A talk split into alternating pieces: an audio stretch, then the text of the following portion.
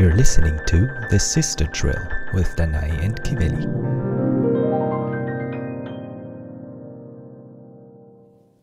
Hi everybody and welcome back to The Sister Trill. I'm Kiveli. And I'm Danae.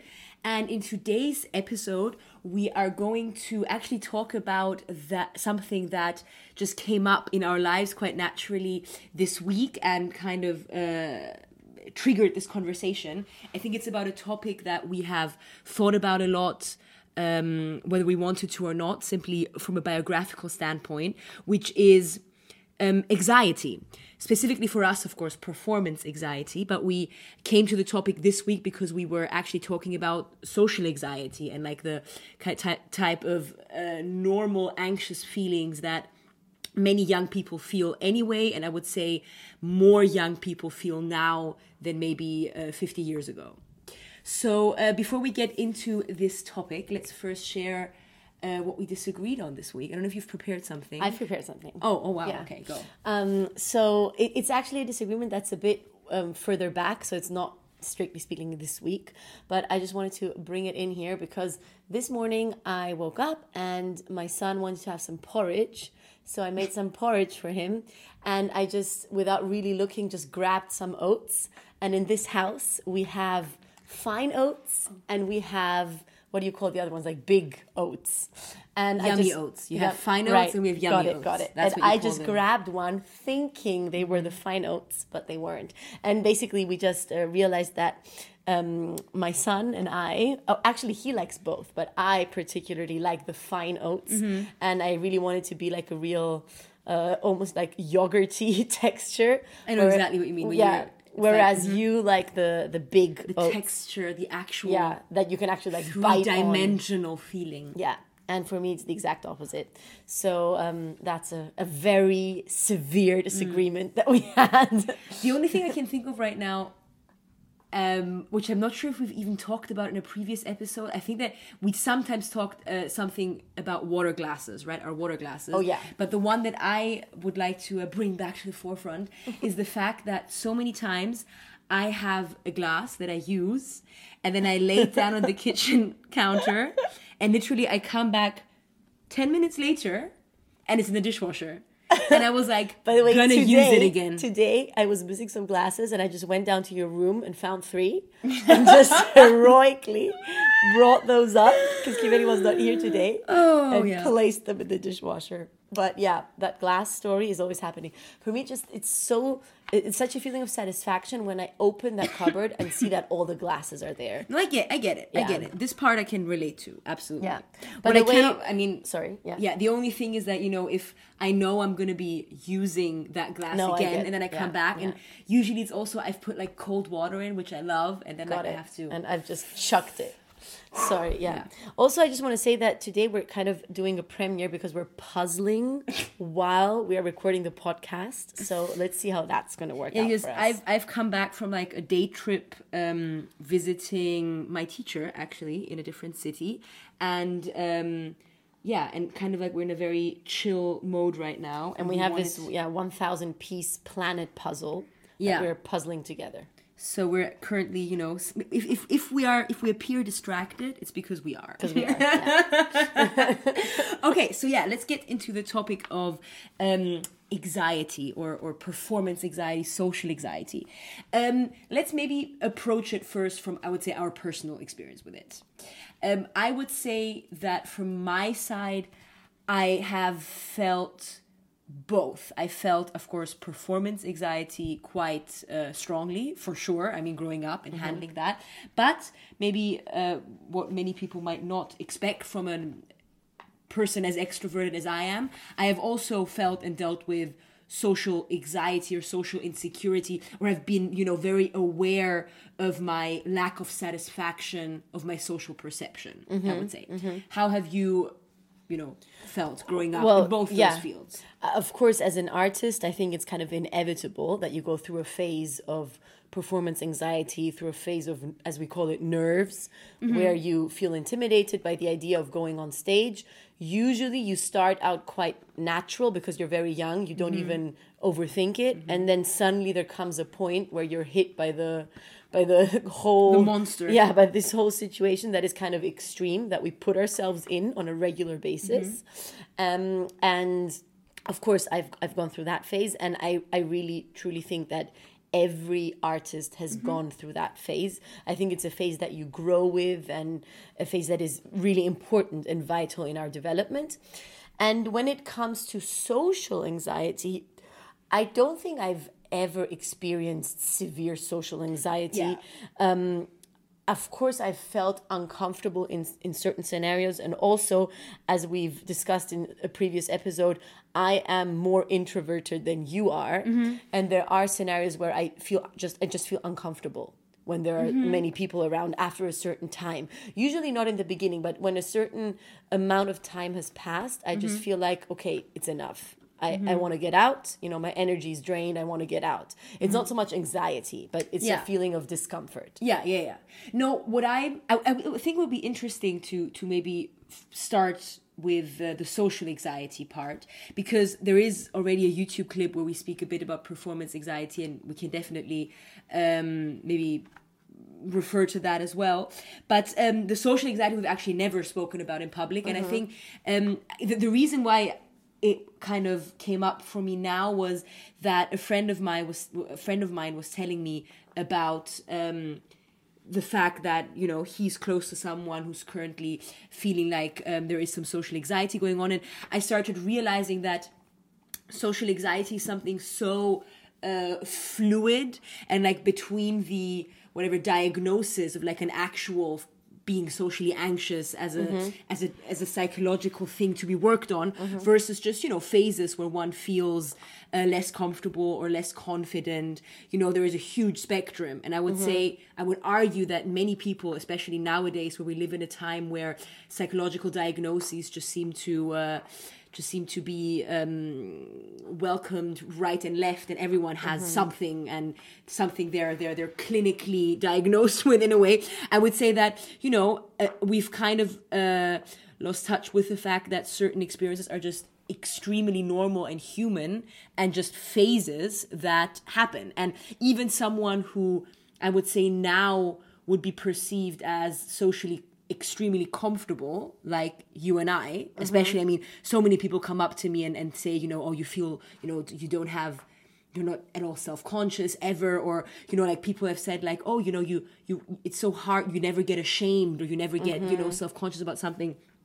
To, for me to absolutely acknowledge that I definitely in the past have felt socially anxious, and still sometimes, you know, get uncomfortable when triggered by certain certain situations. For example, the more I want to impress somebody, or the more I want to um, leave a certain type of impression within a group or in a certain scenario, the, you know, mo- the less easy for me it is to tap into my natural personality when yeah. I become self-conscious.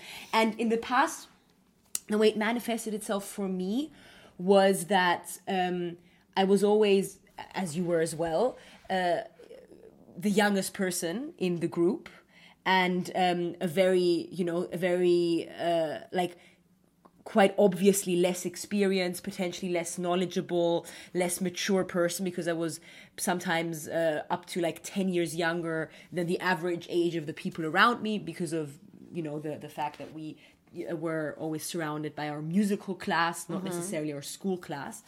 Um, and I remember very, very strongly between the ages of, I would say, maybe twelve and seventeen, feeling that no one understood me the way I want to be understood. Well, I think I have many things to say about that.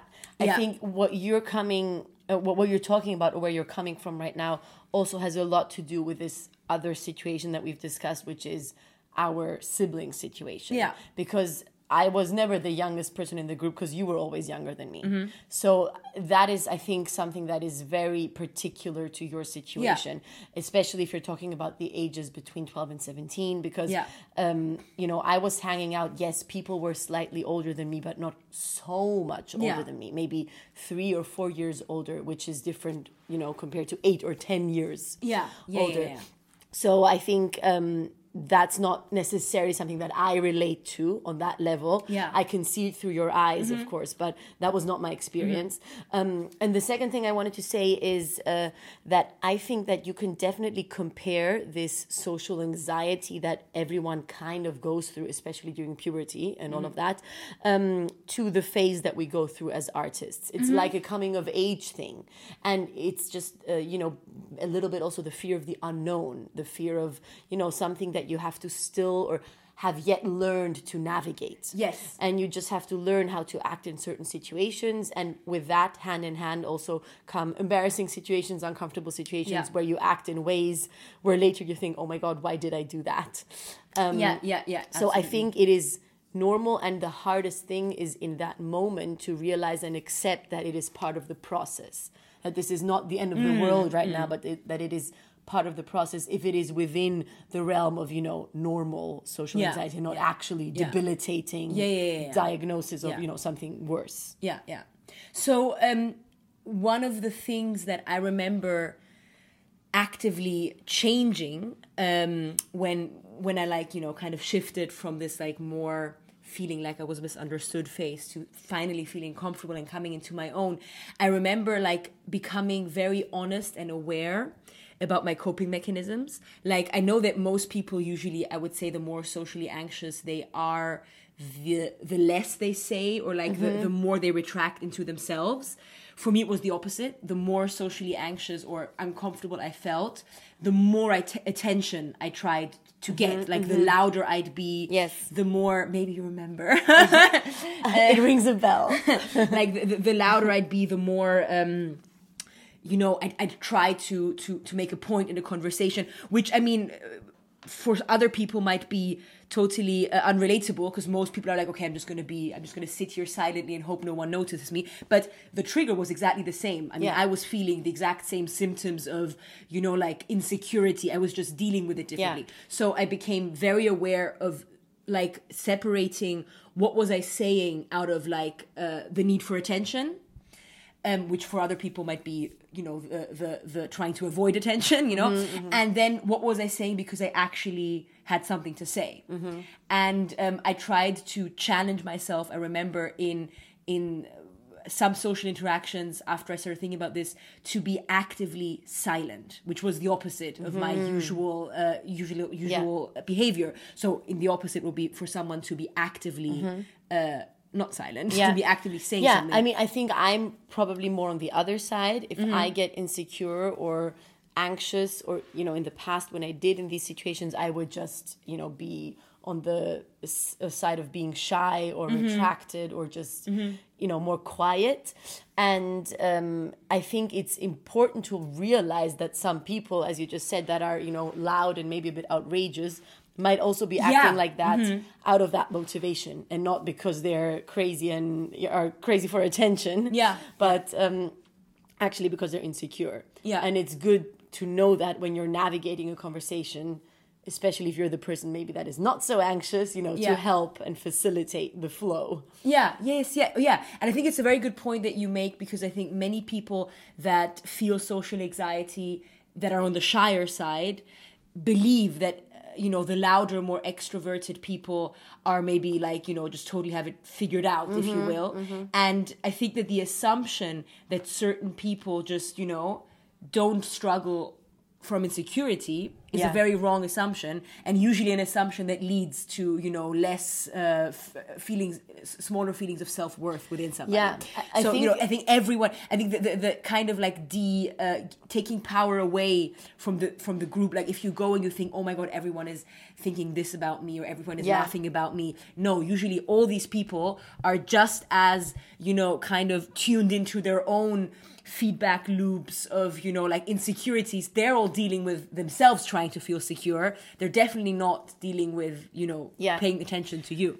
And I think it's also important to remember that probably, you know, ninety-nine percent of the people on this earth have insecurities. Uh, probably mm. one hundred percent. Yeah, yeah. one hundred percent of the people on this earth have insecurities, and in a conversation, certain insecurities will always come up mm-hmm. for every single person.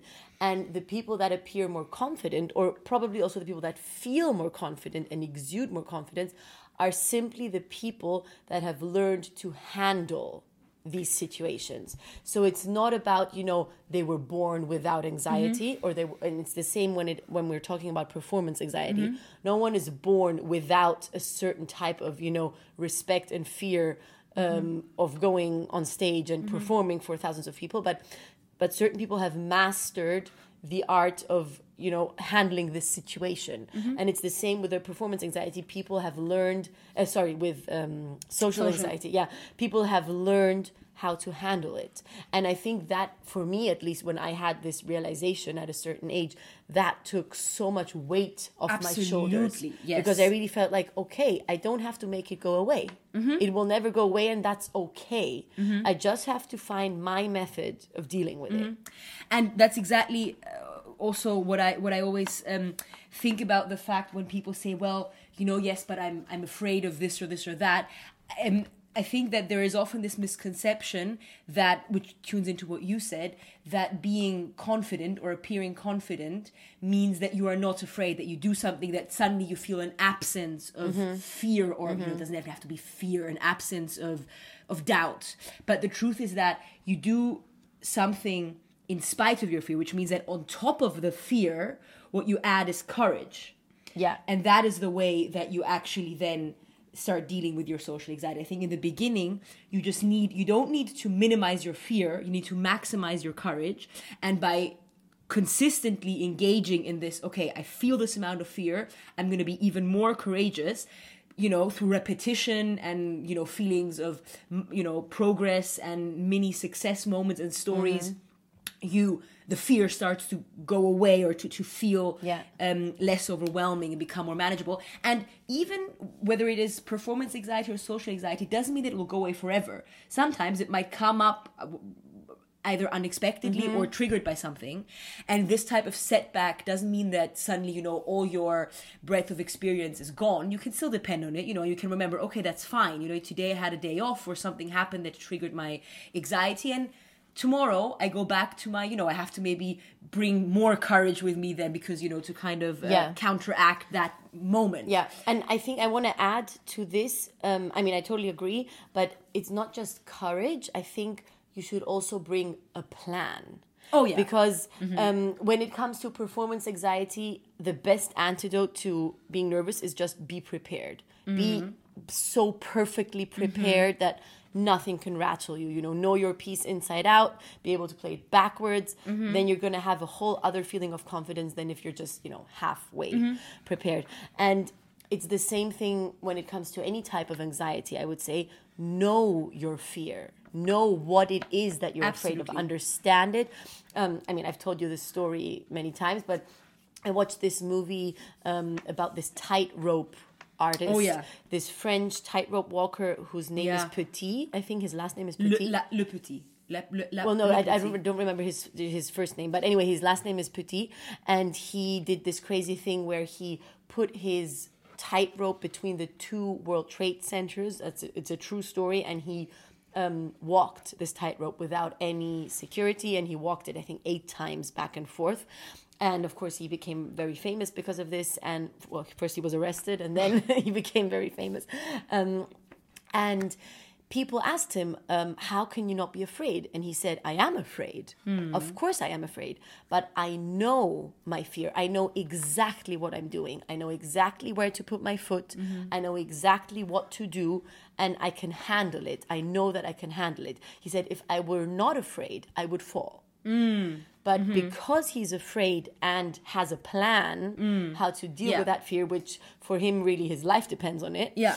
Um, yeah. he he can he can handle it. And that was very interesting to me. And once he said, for example, if I'm afraid of a spider, yeah. what am I going to do? I'm going to look up the spider. I'm going to yeah. read up on the spider. Yeah. I'm going to learn what the spider reacts to, how it moves, how mm-hmm. how high is its speed, what does it eat, is it dangerous, all of that. And then I will become less and less afraid. Yeah. And I think it's also interesting that we have this saying, you know, face your fears. Mm-hmm. But face your fears doesn't mean, you know, don't be prepared and just face them, because mm-hmm. that's going to scare the hell out of you. Yeah. But really be prepared, study mm-hmm. your fears, and then with the plan and the courage, yeah. face them. Yes, I completely agree with you. I completely agree with you.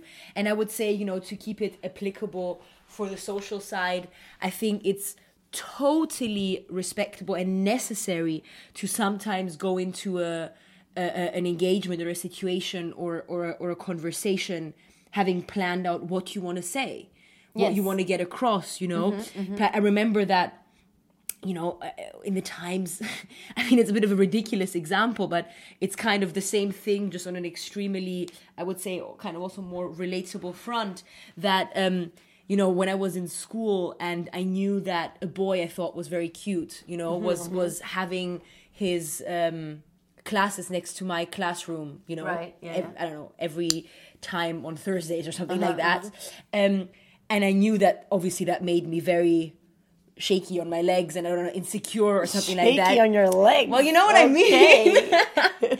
that um, that I remember I would always, I would always plan where I would be, what I would do, you know, because, and I think, you know, many girls do that. It's not like something that yeah, is but I mean, until me. Today, I mean, we sometimes discuss conversations, That's uncomfortable true. conversations yes. that we plan out. I mean, not with each other, but yeah. that we will have with someone else, and we literally rehearse them of together. Of course, of course. I mean, to... to, to in a more professional way, if you have an important interview yeah. or you have like uh, an important meeting with someone where you want to pitch something, of course you're going to rehearse it because you know that you're going to be more uh, nervous. It's, you know, more, you feel like more is at stake. Therefore, you're prone to maybe, you know, get into a more self-conscious mindset. Yeah. You're going to rehearse it. So I, th- I don't think that there is anything wrong with applying that, especially when you're young and you're starting to, you know, grow into your personality and your identity, to rehearse the things that maybe later when you're Absolutely. thirty years old yeah. come naturally yeah. to you. And, and you know, and yeah. I think that that's this mindset, this having a plan just needs to be normal. Exactly. And, you know, and, exactly. And, and, you know, I think that in that sense, maybe, um, you know, parents can, can, can engage with that in, in that with their children. I don't know how you're planning on doing it with your children, because of course it's true that nowadays it's, there is so much more at stake in your everyday life because of social media, because mm-hmm. everything is kind of up forever. Like, you know, mm-hmm. no no mistake can be forgiven, you know, no... Repu- well, in, in a it's way. Interesting that you brought up this no mistake can be forgiven, because I wanted to just say that I have one more piece of advice that just came to my mind, which is that if, let's say that you are in this situation, and let's say that you, you know, let's say if you're uh, giving a speech, um, you're so shaky, you know, your hands are shaking, I don't know, your voice mm. is shaky, like it's apparent, or let's say you're on stage and you made a mistake, yeah, yeah. or, mm. you know, something happened. Mm. I think the way to go then is to be disarmingly honest. Yes. I yeah, think okay, that of course, also yeah. takes away a lot of pressure if you just lead with, hey, I'm really nervous right now. And I, then everyone absolutely. laughs. You know? Yes. I mean, honesty is so exactly. disarming. Always. And I think that also is a, a good piece of advice, to instead of trying to cover it up yeah. and, you know, pretending like nothing is wrong when it's really obvious that everything yeah. is wrong, yeah. just yeah, say, yeah. I'm really honest. And then people will laugh. Uh, sorry, I'm really, I'm really nervous. And people will laugh and be like, okay, you know, and then you yeah. kind of got it off your chest. And usually things flow better mm-hmm. from that point mm-hmm. onward. Mm-hmm. And even if you're having this conversation, conversation, this uncomfortable conversation or something with somebody else, just in a private way, maybe even lead with, okay, this is making me a bit nervous. Sorry if I'm going to be talking very fast. I just want to get it off my chest. You know, something like that. Yes. C- can also be helpful. Yes. So, yeah, when you said with my kids, I think I will definitely t- uh, try to tell them that no mistake is unforgivable, as you said. No, not unforgivable. No, no. You know, I yeah, know, because yeah, yeah. this is how we feel, but I yeah. want to try to tell them that it is not the mm-hmm. case, and that especially in times of social media, yes, everyone will see it and, and things like that, but tomorrow they will be talking yeah. about the next thing. I see, yeah. Uh, mm-hmm. You know, it's it's not forever, and it was the same back in the day, even without social media. If someone did something embarrassing, the whole school kind of talked about it for a day or two, and then the next embarrassing thing happened. Mm-hmm. And I think I want to try to instill in them, of course, as much, you know, confidence and self-love mm-hmm. as I can. I think this is the root of everything, mm-hmm. and this is um, the cure for mm-hmm. a lot of things. Mm-hmm. So um, I think if someone really just feels okay with who they are, mm-hmm.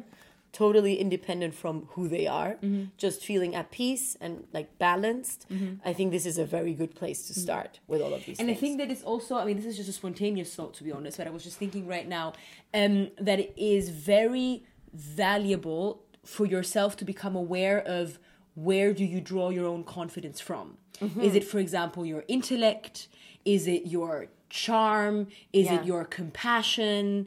Is it your um, your ability looks? to your looks? Yeah. Of course, is your ability to, you know, create a good time and spread a good good mood. Mm-hmm, you know, mm-hmm. and and it's, I think, totally fine to know where that is, and then, you know, draw confidence from yeah. it.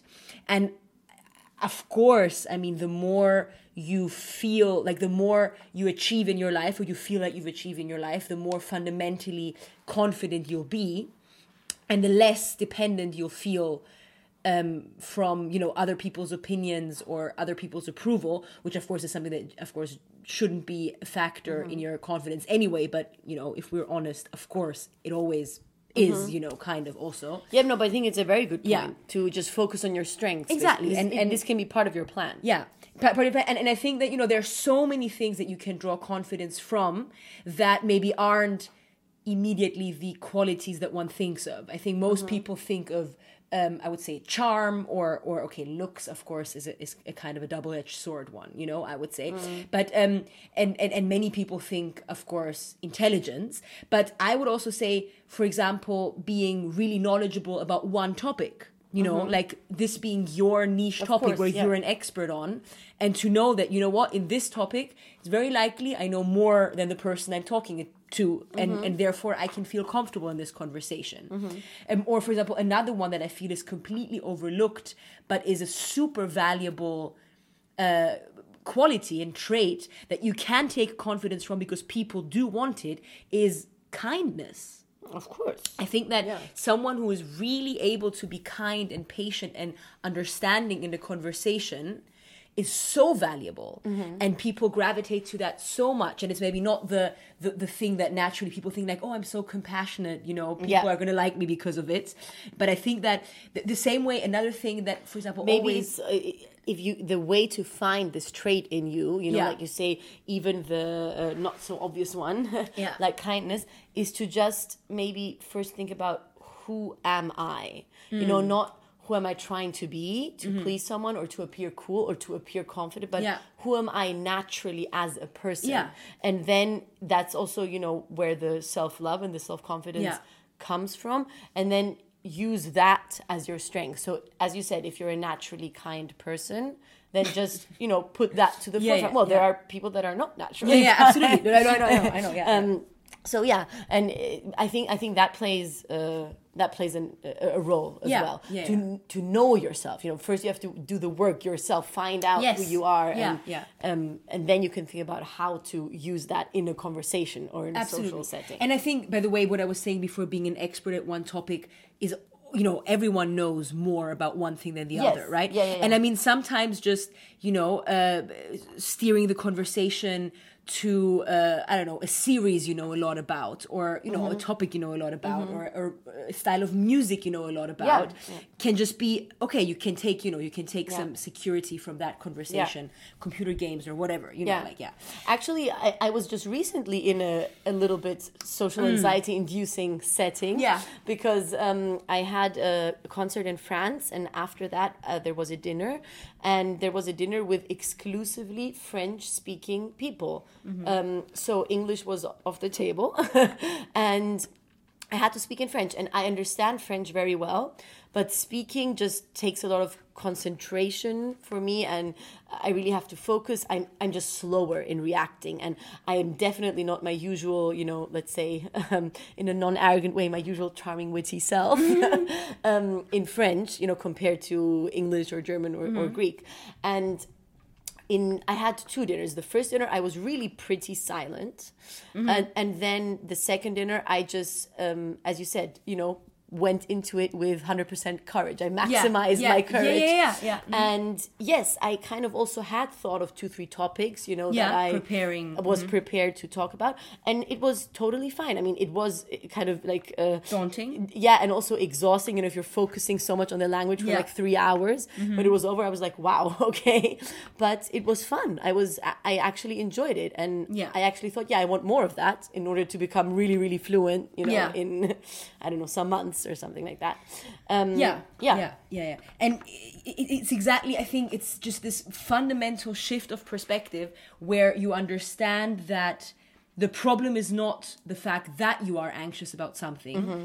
That is natural. That is kind of the default state of the human. Mm-hmm. Um, the chance is to develop more courage Than, than that anxiety that you feel. And another thought that always helped me, whether it is performance or social anxiety, was the fact that to understand where does this mechanism come from inside mm-hmm. of us. And um, this, I mean, anxiety as a mechanism or worrying um, is something that is deeply rooted in our evolutionary survival. We used to, you know, I, I've told you this story many times, like we'd sit around the fire and we'd hear, um, and you know, the bushes rattling and we'd hide every time. Now, ninety-nine percent of the times, the bush rattling was just the wind. But one percent of the time, it was the scary mountain lion that could come and eat you. Yeah. So we hid every time just for yeah. this one percent where the mi- mountain yeah. lion came. So we reacted as, you know, fearful as possible every time. Yeah. So it's kind of, it's, it's so natural. Deeply rooted in us yeah. that believing that there is something wrong with us for feeling anxiety is completely, exactly. completely false. Also, uh, just uh, b- bouncing off of that, also, for example, the fact that we have cold hands or, mm. um, mm. Uh, you know, yes. some yeah. sweaty palms, cold hands when yep. we feel anxious is exactly the same evolutionary origin. It's because when we feel that danger is approaching, it usually meant there was a big bear or an animal that could attack you mm-hmm. or, you know, bite you. Mm-hmm. And our body automatically brings the blood flow to the middle of the body, to the vital part, so to yeah. the organs um, so, and yeah. away from the extremities mm-hmm. so that if... let's say your finger is bitten off, there's not as much blood there. Mm-hmm. That's why it also feels cold. Mm-hmm. And also your actually important organs are mm-hmm. functioning. So this is also just the very simple reason why we have cold hands. So there's it's nothing that we need to feel, oh no, I have cold hands yeah, again. Like what's wrong with yeah, me? What's yeah, what's wrong with me? Yeah. I'm, I'm so nervous. No, your body's doing what it's supposed to be exactly. doing. It's just in our situation, it doesn't serve us. yeah, yeah. But yes, it's fine. Yes. It's fine. You can accept that. It's fine. It, it just means that your body's working. Yeah. And now you have your method to deal with it. Yeah. If cold hands are actually an issue, like for pianists, yeah. it's actually a bit of a problem. Um, then you can, you know, have something warm with you. Like uh, you and I, we've had uh, like warm, warm pads, pads. Yeah. Mm-hmm. for so many years when we started yeah. out playing. And of course now, uh, in my case... twenty-five years later. Do you still get cold hands? Um, I don't. I, mean, I don't get cold hands. I don't because know why I just stopped, but well, because we've stopped, retrained yeah. our brain. Yeah. That's what. That's why I'm saying twenty-five years later, or maybe also when did that start that I didn't have cold hands anymore? Maybe twenty years later. Yeah. You know, I, I realized, okay, when I feel this danger, it's not because an animal is going to come and eat yeah. me, but because I'm nervous yeah. and about to go on yeah. stage, and I've just reprogrammed, yeah. let's yeah. say, my brain. Because I also don't get cold hands anymore. Yeah, but you know, some it takes a long time. Yeah, and also, and, and uh, you know, there are some professional musicians for whom that symptom always remains. Like right. I have other symptoms exactly. that, that remain. You know, yeah. it's just that the cold hand yeah. one kind of doesn't. Has subsided. Yeah, yeah has for subsided. Me as well. Yeah, yeah, yeah. yeah, yeah. Yeah, it's very interesting. But I do think it's a retraining why it has yes. it didn't just go and I away. Think that also whenever it comes to these, you know, psychologically uh, induced feelings, you have to be aware that you're dealing with your subconscious. Like you're yeah. bec- you're confronted with parts of yourself that you don't have that easy access to, mm-hmm. which is why they feel so overpowering and w- which is why you feel so powerless yeah. against them. Yeah. And I think that um, you have to be aware that there is some... I would say mind gymnastics also maybe needed mm-hmm. in order to kind of through conscious uh, acts retrain your subconscious, you know, mm-hmm. like just because you know that the fact that cold hands is, you know, is is a the, the cold hands used to be a survival mechanism doesn't mean that suddenly, okay, now that I know it, the cold hands are gone. I mean, oh, until that step. exactly until yeah. that reaches your subconscious and the cold hands go away, it's it needs tons of repetition and tons of exposure to that situation. Yes. And I think that there are other things, for example, that you can do, um, and I, I would like to uh, to to to put. specifically two strategies forward that I found very helpful when it comes to anything that induces anxiety, or especially anything that induces self-consciousness. I mean, not fear of spiders or something like that, but mm-hmm. like anything that has to do with you then being in your head. Yeah. The first thing is posture. And, mm-hmm. you know, posture and breathing. Basically, I mean, your body does certain things automatically when it feels anxious. Mm-hmm. I- irregular breath, shallow breathing, and um, you kind of retracting into yourself, maybe putting your head down. And although in that moment, when you put your head up and start breathing deeply, it's not like, ah, oh, okay, you do that and the anxiety is away. But there is this kind of way of tricking your body into a more confident stance that has the potential to then, you know... Uh, find a connection to your also more confident yeah. psychological absolutely sense. I just want to quickly put in a study here uh-huh. where um, there was a, so in the study the brain activity was measured, and they could measure how much, you know, happiness or mm-hmm. fear or sadness mm-hmm. or uh, something like that um, people were feeling at that time mm-hmm. and they had um, so people were sitting there and they were telling them, you know, sad thoughts, think mm-hmm. of the saddest moment in your life, think of the happiest moment in your life, all of that. And then so they, they measured the brain activity, and then a couple of days later they took the exact same people, made them think about the exact same things, only they had a machine in place that kind of lifted their mouth to a smile. Mm-hmm. So that was like kind of pulling on their cheeks, mm-hmm. if you will, to have them in a constant like happy face, like forced happy face. Yeah. And they were thinking the exact same things, and they were significantly happier. Mm-hmm. So I just want to say that what you said is definitely scientifically yeah. true. Yes. That if we actually assume the body posture or the facial expression. Uh, expression that exudes happiness or confidence, something in us does switch. Of yeah. course, not everything, yeah. Yeah. but it is a first step. You know, fake yeah. it till you make it. Yes, yeah, uh, yeah, yeah. Definitely. Yeah, yeah. Yes, so so this is exactly the first the first practical point. And then the other one, and it's, I would say for me, harder to explain or to put into words, but it is the thing that I... I knew instinctively that as I was dealing with my performance anxiety, that was what I was doing. But then years later, I watched in, uh, a lecture by a psychiatrist who described that. And I was like, oh my God, yeah, that is exactly what I'm doing. And it was mm-hmm. like kind of put into a more accessible um, version of it, which basically says that what happens when you are self-conscious is you put an exorbitant amount of attention on yourself. So basically you think, how do I look? What do I say? What do I do? Oh my God, there is a silence right now, or the, the difficult part is coming up. I'm challenged right now. Oh my God, everyone's noticing. So if you were going to tell this person, relax, or, you know, I don't know, um, stop thinking that, what do you do?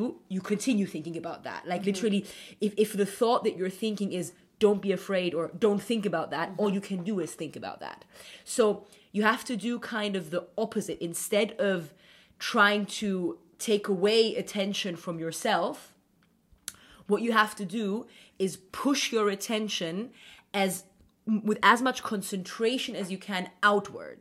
Mm-hmm. So the way that I, I, I, you remember that when I was describing to you what helps me on stage to when I when I'm feeling nerves coming up or anxiety coming up, I would say is I try to listen to myself as if I am, you know, the audience, or I try uh-huh. to take more, um, I try to take more, uh, um, try to take more influence into the phrase I'm playing. So for example, yeah. I, I actively decide but to play a phrase. G- do you have like an outer perspective? Like, do you see yourself? No, visually? it's more, it's more of, uh, hearing okay. more than hearing okay, than okay, visual. Okay. I, I don't mm-hmm. visualize myself, but it's more like, you know, I try to be even more focused on the music. I try to be as no, musical same. as I, po- right, the I same totally thing, yeah, yeah. as musical yeah. as I, pr- and, and we kind of always, uh, framed it into, we remember that the music is what we do it for. We let the music be the thing that takes us out yeah. of yeah. the anxiety well, again. I sometimes even go a step further and just to prove to myself that I'm in control, yeah.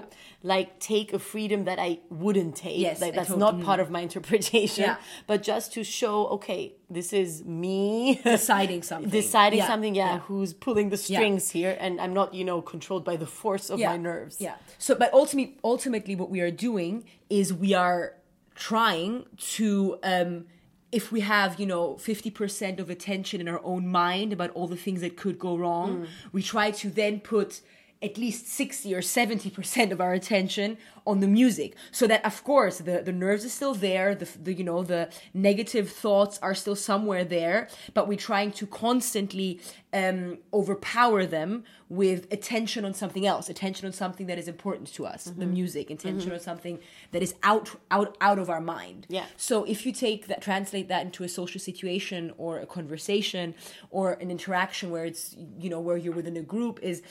the more you catch yourself being self-conscious and having, you know, uh, a string of undesirable thoughts in your mind, start looking at the people around you. Start looking at face expressions. Start looking into the faces of the people. Start paying attention to what they're doing. And not as a group, but as individuals. You know, like this person is smiling. This person is looking bored. This person is, you know, like start really trying to... Uh, you know, let different thoughts and observations mm-hmm. enter your mind. Mm-hmm.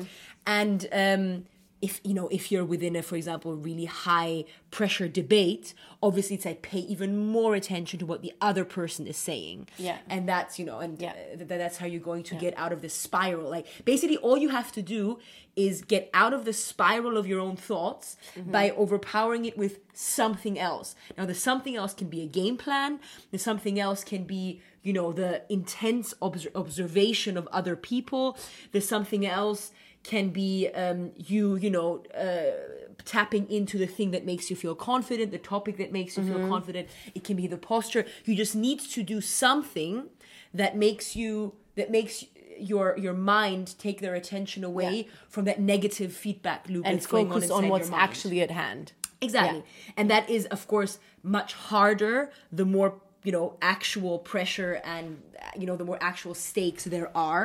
So obviously in a performance setting yeah. or in a setting where you have an audience or, you know, something that is very important important to you, the amount of, you know, negative thoughts and doubts that could enter your mind are that much, is that much bigger. Mm-hmm. Therefore, the amount that you have to counteract it, it with is that much more, mm-hmm. you know, has to be that much more powerful yeah. and worked on so much more. So, you know, you need more preparation, you need a bigger why are you doing it and all these things. Yeah. So, um, but yeah. yeah.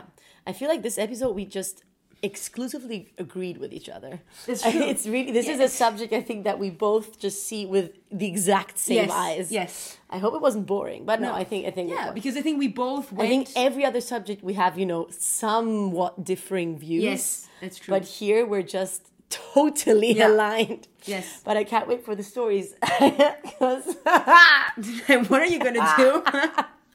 Because I have I have a, a social anxiety story that I want to tell. Danae? I mean, I can tell it and you can still cut it out if it's not appropriate. I think I know which one you're okay. going to say. The fact that you are you're that you're that the way that I'm looking at you, amused and excited to share it.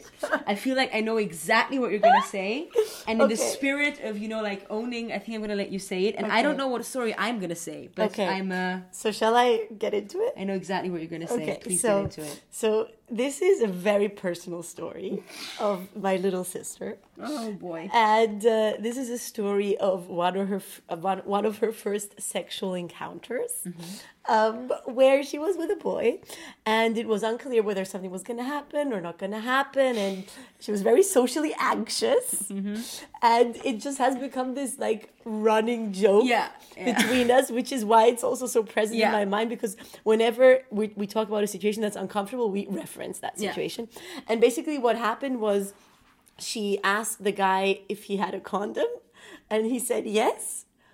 And that was that was the end of the conversation. No.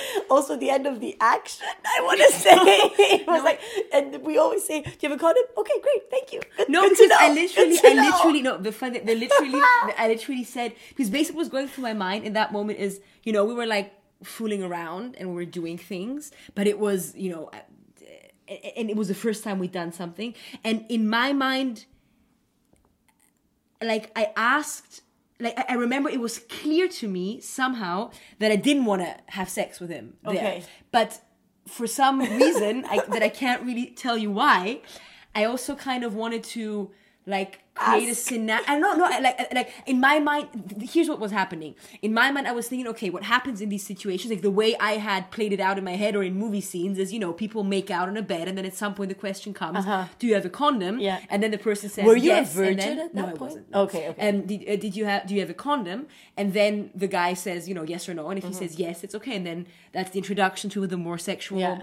to the yeah. sex, right? Yeah. But in that moment, like I had... made the simultaneously I'd made the decision that I didn't want to have sex and like my, you know, kind of uh let's just say you were acting without a plan. Yeah.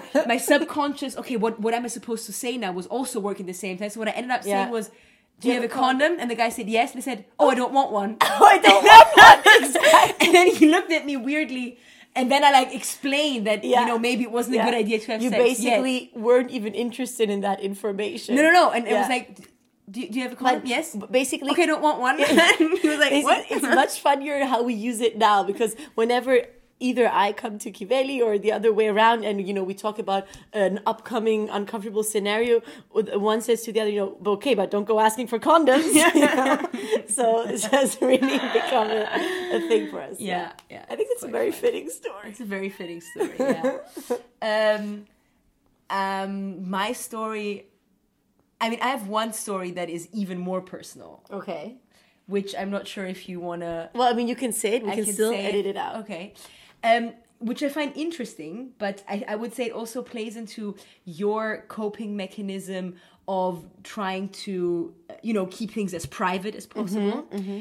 And um, I would say that I found it very interesting that when you had uh, sex with your boyfriend for the first time, mm-hmm.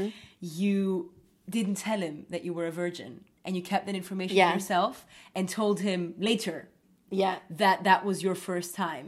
Literally, and that, that like was much later. Much, much later. When and he was that, already my ex-boyfriend. Yeah, yeah. And and that you, um, I don't know whether it was a way for you to deal with your anxiety of the moment, but that you kind no, I think, of... I think it was much bigger than the anxiety of the moment. Okay. Uh, it was the uh, it was the anxiety of... not being enough, of, you know, not being okay. uh, experienced yeah, enough. Yeah, but, but, but it is, has to do with insecurity and yeah, therefore yeah. some type of, right? Yeah, but I mean, yeah. it was a much bigger insecurity than just yeah. the insecurity of that moment. Yeah, yeah, yeah. It was the underlying insecurity of my life, you know, yeah. Of, yeah. of not being enough, of not being experienced enough. So yeah. like having to pretend that I'm more experienced than yeah. I actually am. Yeah. That's where it came from. And it just, uh, yeah, translated into me pretending that I was not a virgin when I actually was. Yeah, which is interesting. Yeah, I mean, it's uh, pretty extreme, I would say.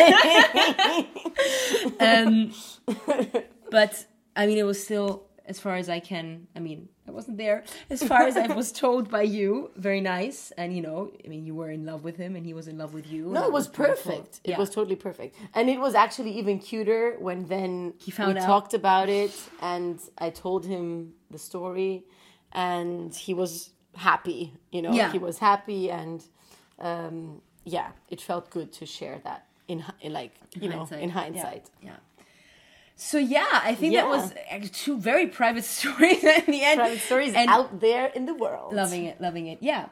And I think I would also really just, I don't know, like to take the chance to quite, you know, officially put out there that as two people, you and me, that I think are very often perceived as, you know, super confident and, and, and the opposite of, of, you know, socially anxious, to, you know, tap into the fact that, of course, we've also had a fair share of, you know, conscious engagement with this topic, and we're absolutely not exempt yeah. from and also moments today. of real, yeah. still, yeah. I mean, both in the past and still today, yeah. moments of real and recurring insecurity, whether it is from the side of performing or also really in, in everyday interactions that just, you know, trigger a side of you that is that is just less naturally confident, and that it's totally okay.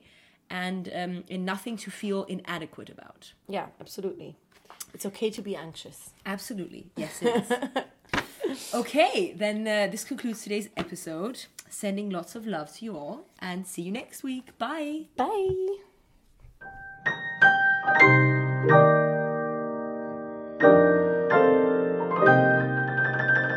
You're listening to The Sister Trill with Danae and Kiveli.